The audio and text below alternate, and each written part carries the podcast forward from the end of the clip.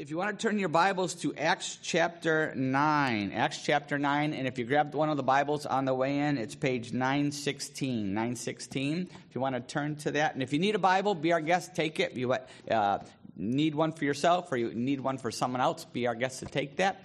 Okay? And the kids already made their escape, so we're good. We're good. All right, so the book of Acts, living in victory, victory through our faith in Jesus Christ and the power of the. All right, you got that part. All right, good. We'll settle for that. We'll settle for that. All right. Got to do the B I B L E song. Do something you know, like the kids earlier. You come up with a, a way to remember all this. But no matter what we are facing, the book of Acts is about that we can still live in victory through faith in Jesus Christ and the power of the Holy Spirit. Doesn't matter how crazy things get in the world. Doesn't matter how things get crazy in our country. Doesn't matter what's going on in our life. We can still live in victory and in, and, and in the Holy Spirit's power. And that's what it's all about. And the title for today is You Are Right Where God Wants You. You are right where God wants you. And I'll connect the dots at the very end to that, okay? Acts 9, 19 to 31. Now, a few weeks ago, we commissioned Joshua and Tatiana, right? And, they went to the Princeton Christian Church at Newtown, and it's going great. They're having a, a, off to a great start. They love the church and love the people. Today, at the end, we're going to commission Matthew and Juliana all right, because they have uh, they're heading out after today to Heritage Baptist Church in Flemington. You're going to be on staff there, so we'll be commissioning them at the end. And and as we went through the last few months of their whole. Uh, candidating with the church and getting to know the church and, and uh, the last step in the process was each of them had to go and preach at the church they had to preach. And then after they preach, the people vote whether they want them or not. And it went well, so they must have done all right because both of them got voted in and it went well. But imagine if after they preached, Josh or Matthew, if after they had preached, some folks got so mad they tried to kill them. Can you imagine what that would have been like? Maybe they wouldn't have wanted to hire them then if, if say people wanted to try to kill them after their sermons, right? And yet, that's exactly what we're going to see happens to Paul today. Now, I know it's Saul still. Some, at some point in Acts, it's going to transition to Paul, but uh, I'm going to stick to the. We're just going to use the word Paul for his name because some of you might doze off and wake up and think we're in the Old Testament or something. So, so anyway, so we're going to just uh, we're going to just stick to Paul, okay? But this is exactly what happens to Paul when he starts his ministry. It, it was crazy. Let's pray. Father, we thank you for the worship. We thank you for the kids uh, singing about the B I B L E, how important that is, and that is everything. We thank you, Father, that each one of us is either here or, or watching or listening because we know there's a purpose. And I pray that each of us would move forward in our faith. Some would put their faith in Jesus and become Christians. Other, all the rest of us would take a step forward in our faith following Jesus Christ. We pray that in His name. Amen. Okay, so let's read it here. Acts 9, verse 19. And this is the last time I'm going to have trouble reading because next time I'll be able to read no problem, right? Pray, pray for me, pray for me. All right, all right. Saul spent several days with the disciples in Damascus. At once he began to preach in the synagogues that Jesus is the Son of God. Now remember, last time we saw how he was converted. Saul was converted, uh, the dramatic conversion, you know, bright light, bright light, you know, right? And he, he, uh, he becomes a Christian. Verse 21, all those who heard him were astonished and asked, isn't he the man who raised havoc in Jerusalem among those who call on his name? And hasn't he come here to take them as prisoners to the chief priests? Yet Saul grew more and more powerful and baffled the Jews living in Damascus by proving that Jesus is the Christ. After many days had gone by, the Jews conspired to kill him, but Saul learned of their plan. Day and night they kept close watch on the city gates in order to kill him, but his followers took him by night and lowered him in a basket through an opening in the wall. When he came to Jerusalem, he tried to join the disciples, but they were all afraid of him. How to win, what's that? How to win friends and influence people. Paul wrote that book, right? All right, here we go. They were all afraid of him, not believing that he really was a disciple. But Barnabas took him and brought him to the apostles. He told them how Saul on his journey had seen the Lord and that the Lord had spoken to him and how in Damascus he had preached fearlessly in the name of Jesus. So Saul stayed with them and moved about freely in Jerusalem, speaking boldly in the name of the Lord. He talked and debated with the Grecian Jews, but they tried to kill him. When the brothers learned of this, they took him down to Caesarea and sent him off to Tarsus. Then the church throughout Judea, Galilee, and Samaria enjoyed a time of peace. It was strengthened and encouraged by the Holy Spirit. It grew in numbers, living in the fear of the Lord. So, wow, what a story, huh? The hunter becomes the hunted. The persecutor becomes the persecuted. It reminds me of the book. Remember years ago when I was a teenager, the, the, the Persecutor, the book The Persecutor? Some of you remember that? Sergei Kourdakov. He was, remember, uh, if you haven't ever read that, it's still worth going, getting the book and reading it. It's a fascinating story. But Sergei worked for the KGB and the USSR, and his job was to persecute the Christians. And boy, did he ever. He went after them, and oh, they tortured people. Just the stories he told. But what happened? He saw how the Christians handled it. And he started to wonder about Jesus. And he finally becomes a Christian. The, the persecutor, this guy was murdered and tortured and, oh, did horrible things as a Christian. Became a Christian. And then the KGB came after him. And they came after him, and he finally escaped to the USA. But they were, guess what? They were here too. What a shock. Uh, and uh, I'm not going to joke about open borders, but anyway, they got across, and and uh, I'm just, just, kidding. So, but he got he the KGB was all over the U.S. and he was being hunted here, and he warned everybody. He said, "Listen, I just want everybody to know it's going to look like I committed suicide, but I didn't. I just want everybody to know." He told the church the church that he went around speaking, and he said, "It's gonna, they're going to make it," and sure enough, he committed suicide. Yeah. Wink, wink, right? They got to him here. They killed him here. And, and, but that is a tremendous story uh, how of really a modern day Saul becoming a Paul. Wild story, but that's what happened with Paul here. And so we see that, uh, well, read verses 19, start with verse 19 again. I'm going to just do the first beginning part here. Verse 19. Um, page. Saul spent several days with the disciples in Damascus. At once he began to preach in the synagogues eh, that Jesus is the Son of God. All those who heard him were astonished and asked, Isn't he the man who raised havoc in Jerusalem among those who call on his name, this name? And hasn't he come here to take them as prisoners to the chief priests? Yet Saul grew more and more powerful and baffled the Jews living in Damascus by proving that Jesus is the Christ. After many days had gone by, the Jews conspired to kill him, but Saul learned of their plan. Day and night they kept close watch on the city gates in order to kill him, but his followers took him by night and lowered him in a basket through an opening in the wall. So Paul is a brand new believer, yet at once he begins to witness, he begins to preach at once, powerfully, amazing, and he ticks off the Jews. Now, these are, when you see the word Jews in, in the New Testament, they're not talking about the Jewish people. Paul was a Jew. Luke, who wrote the book of Acts, was a Jew. They, uh, they're not talking, they used the term for the religious leaders that were against Jesus. That's what the term the Jews were. It's not against the Jewish people. It's, it was just using that title for the religious leaders. Saul was one of the Jews, and now he has become a Christian Jew right? So that's just so you understand how that's used, okay? But they set the, the Jewish religious leaders set a trap, and but Paul escapes through a hole in the wall through a basket. All right, uh, talk about hanging on the end of your rope, right? He's hanging on the end of the rope on the basket. What does that remind us of? Book of Joshua, Rahab and the two spies, right? Same picture, same story, just like that, right? Uh, this is often, though, what happens to new believers. You remember when you became a Christian? You first become a Christian, you're excited, and you witness to everyone. You witness to your family, right? Your family, you're telling everybody, your family and friends, for those who don't watch uh, the, new, the, commercials. Anyway, uh, and, they, and, and when you witness to your family, they just love it, right? Your friends just love it. They're so excited for you.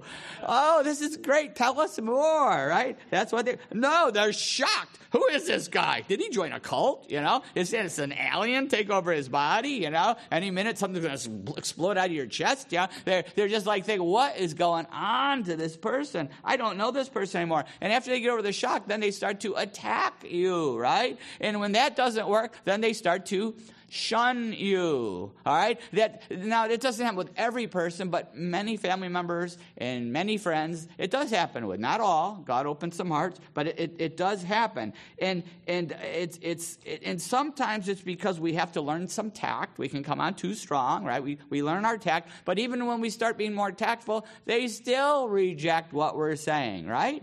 They still reject what we're saying. It doesn't change. Uh, they, they shut us out just the same. Yet we still need to remember that fire that we had when we first became a Christian, and we want to tell everybody. We have to remember that that we that original fire and the witness like that. That's what Paul was talking about in Romans 12 11, where he says, Never be lacking in zeal, but keep your spiritual fervor serving the Lord.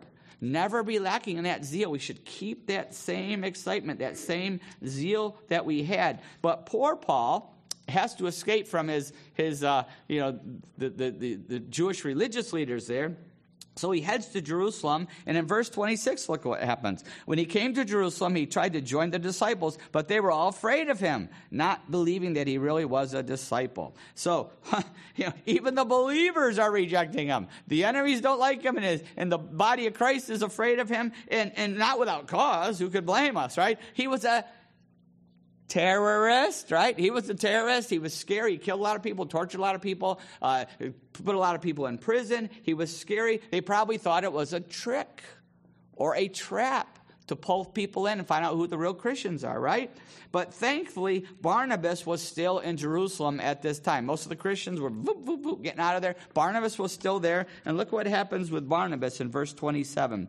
But Barnabas took him and brought him to the apostles he told them how Saul on his journey had seen the Lord and that the Lord had spoken to him, and how in Damascus he had preached fearlessly in the name of Jesus. So Saul stayed with them and moved about freely in Jerusalem, speaking boldly in the name of the Lord. So thankfully, uh, Barnabas is here. Now remember Barnabas from Acts chapter 4?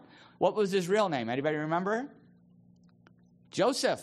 Joseph was his real name, but they nicknamed him Barnabas, which means son of encouragement. Son of encouragement. Very good. It, because he was a very encouraging guy. Remember, he was selling stuff and giving stuff and helping everybody. Paul needed an encourager, didn't he?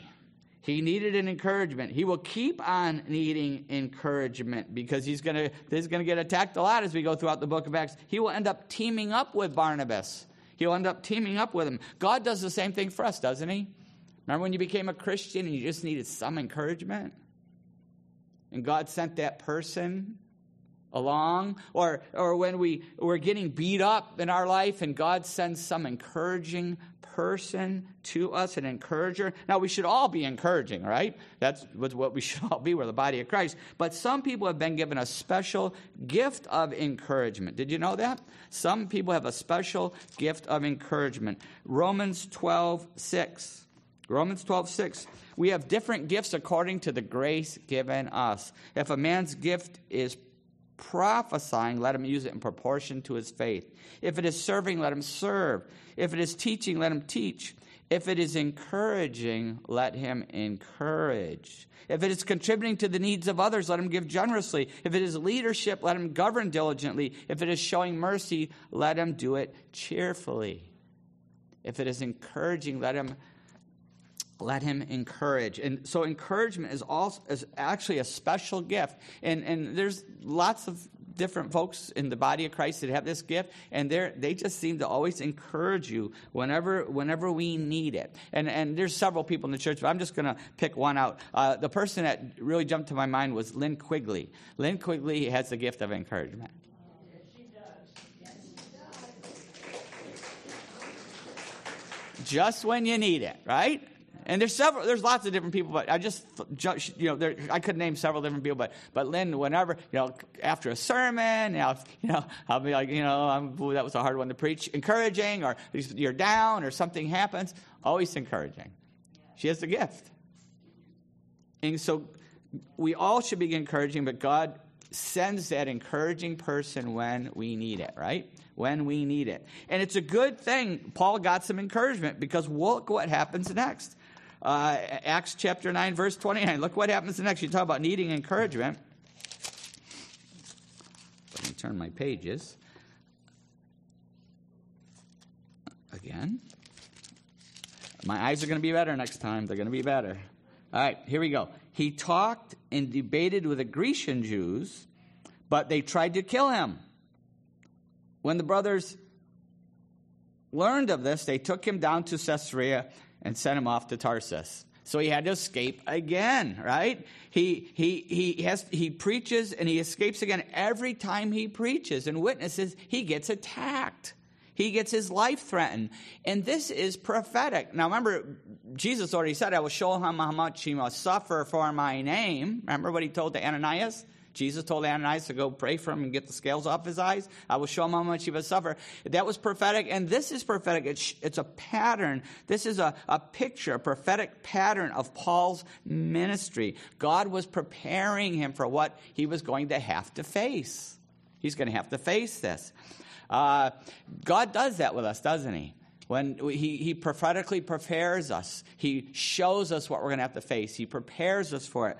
Uh, i know when i was uh, when i was in ministry i was at a church and there was a i was in connecticut. I was in connecticut with that church and i was doing my licensing process, which leads to ordination. You, you start this process where you meet with the pastors and they ask you hard questions, and and it's in you know uh, theological questions and ministry practice questions. They ask you a lot of questions, and they're going through all this stuff. And all of a sudden, while I'm meeting with these like five pastors, and the senior pastor was there, and they're asking me all these hard questions, and I'm answering them all perfectly. And uh, and, uh, and and all of a sudden, the secretary is at the door of the meeting room, and there's a woman with her, and she's not knocking on the door. We're like, what is she doing? We're in a meeting. She knows we're in a meeting, but she's like, open the door. She was, this was, whoa, there must be a crisis. Senior pastor gets up, opens the door, and this lady barges in, barges in. She is mad. She is mad. And she said, all right, who did it? Who did it? You know, she's like freaking out. We didn't even know, who this person was. She goes, who, my daughter visited the youth group last night and, and someone talked about abortion and had the nerve to tell her it was wrong. She was livid, livid, livid. And, uh, and, uh, and I, oh, like, well, I'm the youth pastor. I said, who did she come with? I don't, there's a lot, a lot of kids, right? I go, who'd she come with? She said, oh yeah, I remember her. Yeah, I remember her. I met her. Yep, that was me. That was me. And then she freaks out on me. Just starts going after me, screaming, screaming, screaming, right? Uh, and, and I said, listen, there were there were uh, over hundred kids there. My youth group was bigger than our church here. You know, I, there was over hundred kids there. I can't possibly know what would offend one of them. Uh, by the way, she didn't seem offended to me, but I can't. Uh, and I told her, I go, she didn't seem upset, but because she was, you know, you know, convicted. Anyway, uh, but I, I, can't possibly know what would offend each one, so I just teach the Bible. I, I, that's what I do. And she said, Well, you should know where each one is coming from. Each one is coming from, so you won't upset them. And I said, uh, and so I was like, uh, Well, why did you let her come if you thought she might be upset? She goes, Because I didn't know where she was. I didn't know where she was. And uh, oh, oh, that was too easy for me. And I said, so you expect me to know where hundreds of kids are coming from, and and but when you don't even know where your daughter is, your one daughter is. Well, that that uh, that calmed things down. Not her hair was on fire after that. Whoa, she was like, you know, you know, but it was too easy, right? She threw me a softball. Anyway, uh, then and so the pastor stepped in. Well, why don't we just talk about this another time? And he escorted her out. And he's, you know, I could see him trying to tell her, yeah, yeah, he's he's crazy, but he's a good youth pastor, but he's crazy. Yeah. So anyway, the. Uh, they it come, uh, you know, he comes back in, and, and I said, okay, uh, where were we? What's the next question? And the, the guys were like, oh, no, no, this is too traumatic for you. We can't keep going with these questions. Uh, no, no, this is too much. We'll, we'll just come back another time, another time. I go, I go, no, no, I'm fine. I'm fine. Just what's the next question? And he goes, well, I never forget the one that they were all like traumatized. I remember the guy, well, I'm not okay. No, I'm not, we're not okay. No, we need to take the day off. We got to get, get from this. You know, they were like so traumatized by this event, you know, which, and, and, and uh, the pastor, Dave and I, the senior pastor and I, we were like, well, we're used to this. You know, we do lots of ministry in hot places, and, and we, we, we were both like, well, we're kind of used to it. You know, you know. I go, we were like, you know, the bus ride with the inner city back and forth is worse than this every time we take a bus ride. You know, you know, 100 kids on the bus going nuts, right? Uh, and it was the intermission was crazy. I tell you some stories. The one, I remember the one time. This happened like every week. One of the kids came up and he went wanted something. The other kid had got more cookies than he did, something like that. And I was like, it was always something ridiculous. And I was like, uh, just live with it. You're not getting another cookie. You know, we're out. You know, and he goes, and he goes, he goes, I'll be back in a minute. And he comes back and goes, I just got off the phone. My brother's coming. He's going to shoot you, you know? And I, and I said, okay, good, fine. Tell me when he gets here. And I just kept on going, you know? And one of the moms who was helping with this ministry said, aren't you scared? I go, they tell me they can shoot me every week. What the heck, you know? And he's like, he goes, wow, you're a cool cookie. I go, I can't hide in my office every time one of these kids say they're going to kill me. I'd never come out of it, you know? And so, but that, but so anyway, it, we were just used to craziness, right? And so the one of the, one of the pastors, I'll never forget, he said, I don't know what God's preparing you for. But for you to be able to handle this, you're going to be in a lot of spiritual battles. Some of you remember 21 years ago. We have had lots of spiritual battles. But 21 years ago, right? Policemen in the services, three months. A lot of you remember that, right? It was crazy. And it never really did stop. It's the hatred is just still seethes. It's still there, but it's just under underneath a little bit, a small layer of veneer. And it's constant in our community. It's constant toward me, Kim, although people respect us, love us, but there's still this, this hatred, you know, they're waiting to rupture all over. And now we're seeing the world's hatred rupture all over this country, aren't we? We're seeing the hatred rupture all over the USA today toward Christians, it, real Christians. Evangelical Christians are now public enemy number one. Open season. Say whatever you want. Threaten whatever you want. No problem. No problem. That's what we're seeing. And yet, so many pastors and Christians today, their whole goal is to not offend somebody, to not upset somebody. Pastors, their whole goal, and Christians going through life, don't, uh, their whole goal is not to offend. But Paul upset everybody. And yet he was preaching the word. He was sharing the gospel in the Spirit. The Holy Spirit was leading him, he was doing it in the Spirit. And that's what happens when you preach faithfully in times of apostasy. When you live out your faith in times of apostasy. When that happens, you're going to get you're going to get hit. That's what happens. You know, a lot of us look back at the Great Awakening with Whitefield and Wesley. And it was an awesome time. I've read lots of books. The everybody talks about church Christians, church, the, the Great Awakening, the Great Awakening. We just need another great, another Great Awakening. Listen, the Great Awakening was brutal. In England, in the USA, there were riots constantly. They stoned the guys preaching. Wesley and Whitefield were threatened and, attacked and thought they were going to be killed over and over again. Did you know that? Constant riots.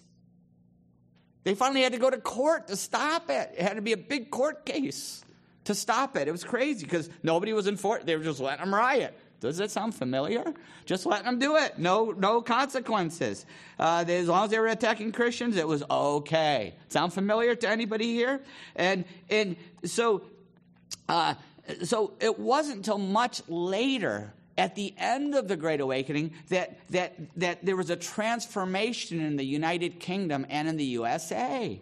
And that's when things calmed down. At the end of the Great Awakening, and then from then on for quite a while.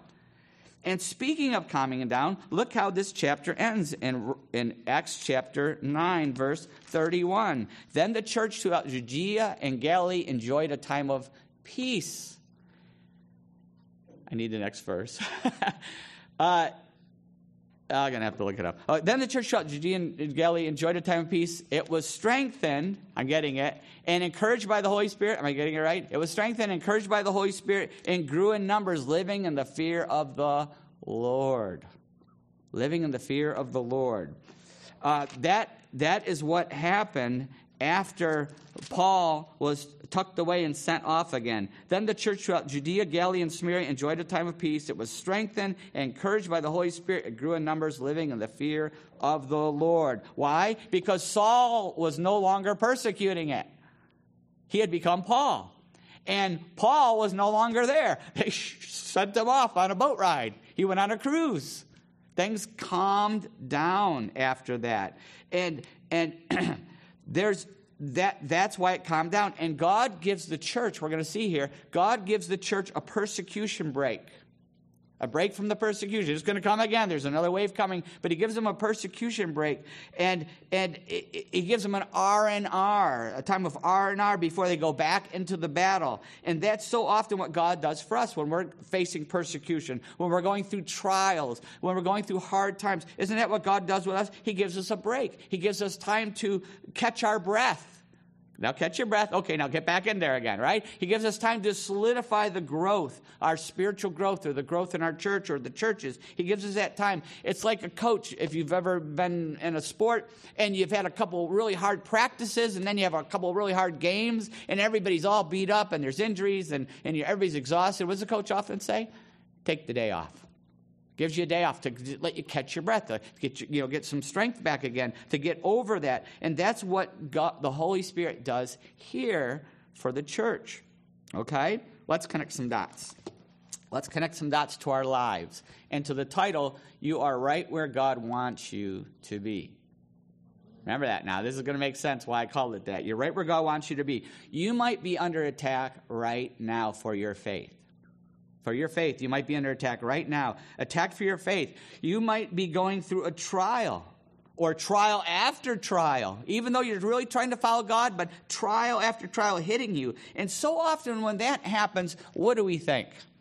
We're getting attacked for our faith. We're getting attacked, you know, we're going through trials. What do we think? What am I doing wrong? Isn't that what we often think? What am I doing wrong? What, what, God, what, what I got to change? What am I doing wrong? But just the opposite may be true.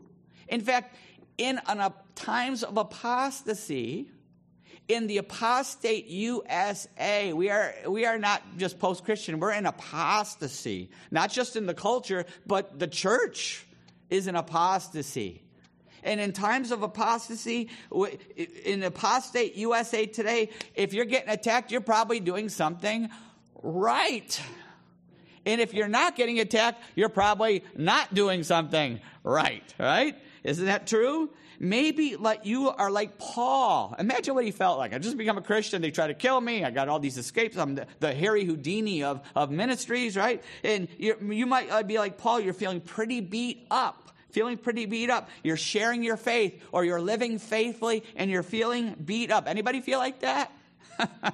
mm-hmm getting, getting attacked, if you're getting attacked, be encouraged because that is proof. If you're getting attacked for your faith and for living faithfully, if you're getting pressured and attacked, that is proof. Be encouraged. That is proof that you're really living for Jesus Christ. And I did this verse last week, and I hope you memorize it. 2 Timothy 3.12.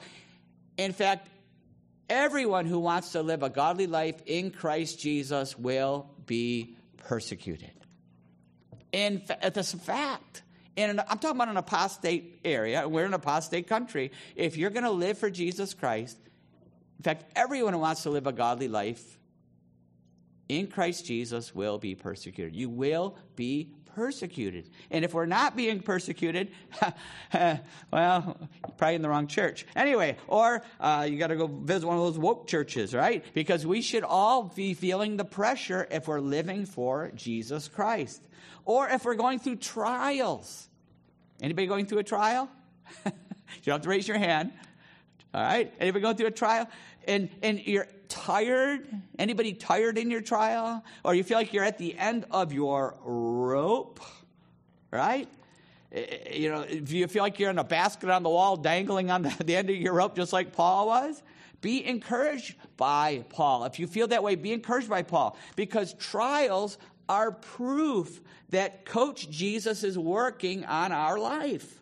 It's proof that we're being grown spiritually, that he's preparing us for something, just like Paul was prepared. In fact, Paul, look at what he wrote in Romans 5 3 to 5. You don't think he wrote this from experience? Romans 5 3 to 5. Not only so, but we also rejoice in our suffering because our, we know that our suffering is developing perseverance, perseverance, character, and character, hope. And hope does not disappoint us because God has poured out his love into our hearts by the Holy Spirit, whom he has given us.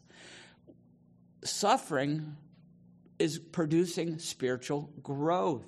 Spiritual growth. But, and here's an encouragement like Paul, though, we got to go through it.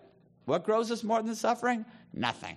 We got to go through it spiritually. God lets us catch our breath, but there is an escape plan. Just like Paul kept escaping, there is an escape plan. There is a there is a goal line. You're running that race, you know. Uh, uh Hebrews 12, when it talks about uh, the uh, run the race set out for us, the agony, the word in Greek is agony. There, it's, it's tough. It's tough, the race, but there is a finish line. When the purpose is fulfilled for that trial, there's an escape. God will stop it, He will provide a way out. James 1 2 to 4 says the very thing. He says, Consider it pure joy, my brothers, whenever you face trials of many kinds. Wow. Right? Remember PJ? We've done this sermon several times. What's your PJ? Your personal joy, right? Consider it your pure joy. What, person, what, what event, what in your life? Consider it pure joy whenever you face trials of many kinds because you know that the testing of your faith, the testing of your faith develops perseverance. And perseverance must finish its work so that you may be mature and complete, not lacking anything. Hear that? It must finish its work. Then, then the, you're mature and complete. You're not lacking anything. That's when the trial stops. And in the meantime, God will send you encouragement. He will send you encouragers. They, he, will, he will make sure that you get the, we get the encouragement we need from a Barnabas. Get, do you know what I'm talking about? How many times has a Barnabas come our way just at that right time when we really needed it? And he calls all of us to be an encourager, doesn't he? Even if we don't have the gift, we can still encourage one another, loving one another. He, he, he calls us to that. Are we looking, constantly looking for people who we can encourage, people who need our encouragement? Are we looking for that? And they're everywhere, aren't they? They're here, we're here, they're here, they're everywhere. It, what do people in the USA today need more than anything? Today, some hope and some encouragement, right? Kim was on the phone recently and she was talking to someone she never talked to before about something they were she was setting something up and the person went ballistic on her just like freaked out freaked out and it turns out this person was under tremendous stress and figured Kim was like everybody else and was going to try to squeeze her over something, right? And when Kim and was going to try to, well, anyway, when Kim was started to talk to her a little bit and question a little bit and and say, no, I'm I'm one of you, I'm with you on this, you know, and and you know, and I, and she was like, the little woman melted. Oh, it's so nice to talk to someone who gets it and understands what I'm going through, and and this person had been through so much cancer and all kinds of things and all kinds of stuff, and and and that's what that was such she was telling me she goes people are just ready to break they're at the breaking point exploding point and we we need to remember let's not freak on the freaks right They're freaking out. Don't freak out too. Let's not freak out on the freaks, right? We they need what do they need? Grace. It's hard though, isn't it? But they need grace. They need grace.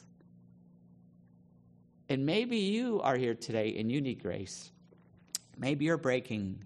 You're listening to this, watching this, and you are breaking because you've never put your faith in Jesus Christ. You're still a Saul. You haven't become Paul yet. You're, you have never put your faith in Jesus Christ. But God is breaking you. He's bringing you to your knees to come to the cross. He's showing you that you need Jesus Christ. And He's doing this to bring you to healing, to bring you to salvation, to give you real life. And you can have that by putting your faith in Jesus Christ. That's what the cross is all about. John 3:16.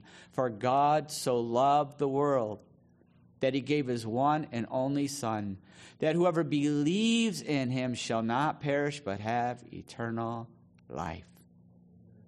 Has there ever been a time the Holy, uh, that you've put your faith in Jesus Christ, that you've believed on Him? The word believe isn't intellectual, it's the, the belief of the heart. It means to completely put your trust in, to give your life to Jesus Christ. That's what that word means. Have you ever given your life to Jesus? Have you ever come to the cross and said, Jesus, I believe you died on that cross for me, to pay for my sin, to take my shame, so that I could have a relationship with God, your Father? That he could become my father because you have sacrificed yourself in my place. You have died for me, washed away my sin by the blood of Jesus Christ, and given me brand new life by your resurrection from the dead. You have given me a brand new life. I put my faith in you. Have you ever taken that step of faith? Let's pray. For God so loved the world that he gave his one and only Son, that whoever believes in him shall not perish but have eternal life. You may be praying that prayer in your heart right now. You may be believing in Jesus this very moment for the first time. The Holy Spirit may be giving you the faith to trust in Jesus, His death, His resurrection right now. The simple prayer of faith God, I repent of my sin. I put my faith in Jesus. I give my life to you, God.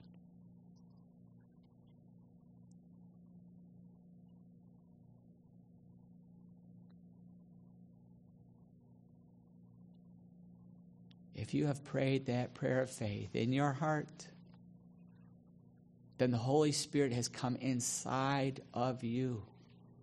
The Spirit of Jesus is in you and has just made you a brand new person, a new creation. The old has gone, the new has come. You will, you will never be the same. Just like Saul became Paul, just like so many of us became shocking new people to the people who knew us before, our family you will never be the same. And I want to encourage you to tell somebody, maybe you have someone here you could tell, or, or someone at home, or a family member, or a friend, or work colleague, somebody that's already a Christian. Tell somebody because you are going to need a Barnabas. You're going to need encouragement. And the body of Christ can give that to you. And for those of us who have already put our faith in Christ, how is the Holy Spirit speaking to us? Are we sharing our faith? Are we living out our faith?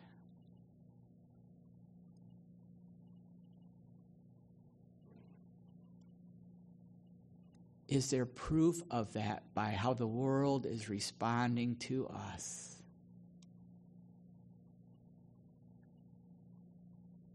Father, I pray for every one of us. Sometimes we get so discouraged by the world and the attacks and the lies and the deception, and it's just so upsetting and hard to see. And yet, Lord, I pray that we would be encouraged. Every one of us here who's living for you would be encouraged. Encouraged, not discouraged, but encouraged because we realize that for, for our hearts to be grieved by the sin and the garbage, for us to be under these attacks, that means that we're following Jesus, that we're growing spiritually. I pray that we would persevere in that. I pray it in Jesus' name. Amen.